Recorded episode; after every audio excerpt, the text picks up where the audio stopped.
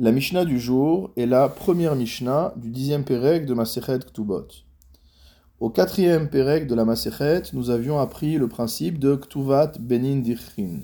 Nous avions vu toute une série de Tnae Ktuba, de Tnae Beddin, c'est-à-dire de conditions qui sont imposées par le Beddin dans le cadre de la rédaction ou de l'application des Ktubot. Le principe de Ktubat Benin Dichrin nous enseigne que si jamais un homme a été marié avec une première femme et que cette femme est décédée.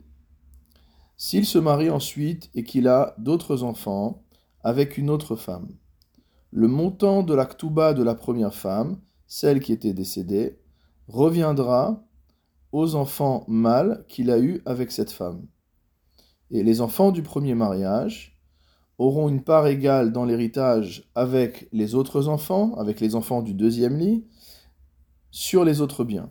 Mais sur la valeur de l'aktuba de la première femme, c'est eux qui en hériteront, donc Benin Dichrin, les enfants mâles de cette union. Notre Mishnah nous enseigne Mishehaya Nasui Shete Nashim, qu'un homme qui était marié avec deux femmes, Vamet, et qui est mort, Harishona Kodemet Lashnia. Au moment du décès du mari, la femme qui survit à son mari est en droit de réclamer le montant de sa ktuba qui va donc, qui va donc être prélevé sur les biens du défunt mari. Donc ici, nous avons deux femmes qui viennent réclamer chacune le montant de sa La Mishnah nous dit que la première femme aura préséance sur la seconde concernant le versement du montant de sa ktuba. harishona et les héritiers de la première femme, kodmin liorche shnia, auront la préséance sur les héritiers de la deuxième femme.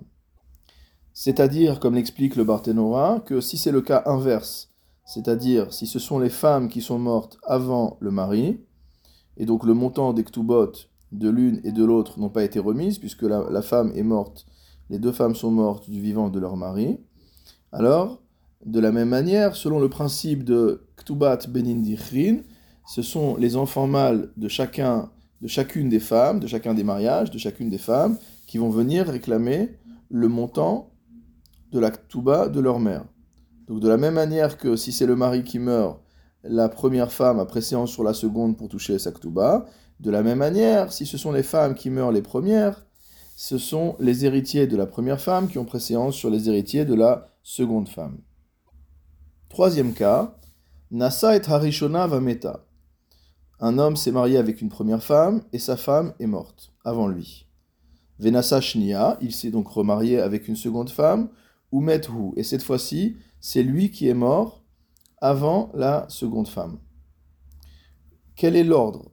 C'est-à-dire qu'il y a d'un côté les enfants de la première femme qui viennent récupérer l'aktuba de leur mère selon le principe de Tnai euh, Beddin de Ktuvat Benin Dichin, et de l'autre côté, euh, il y a les enfants de la seconde femme qui viennent avec leur mère euh, récupérer leur dû, puisque le mari est mort, donc la mère va vouloir récupérer sa ktuba, et donc les enfants ont également droit à leur part dans l'héritage. Alors dans ce cas-là, la Mishnah nous dit Shnia que la seconde épouse et ses héritiers, Kodmin leoshe arishona, vont avoir préséance sur les héritiers de la première femme. Le Barthénora nous explique qu'il s'agit d'en fait de concurrence entre d'un côté une irusha, c'est-à-dire un héritage, et de l'autre côté le remboursement d'une dette. Regardons dans les mots du Barthénora. Donc, Shnia Viroshe Akodmin, la Mishnah a dit que la seconde femme et ses héritiers auront préséance. Pourquoi? Sheiba Alatrov. Car la seconde épouse, étant donné qu'elle est vivante, est considérée comme étant une créancière c'est-à-dire que le mari avait une dette vis-à-vis d'elle. Tandis que les héritiers de la première épouse viennent pour hériter de leur père le montant de la ketouba de leur mère.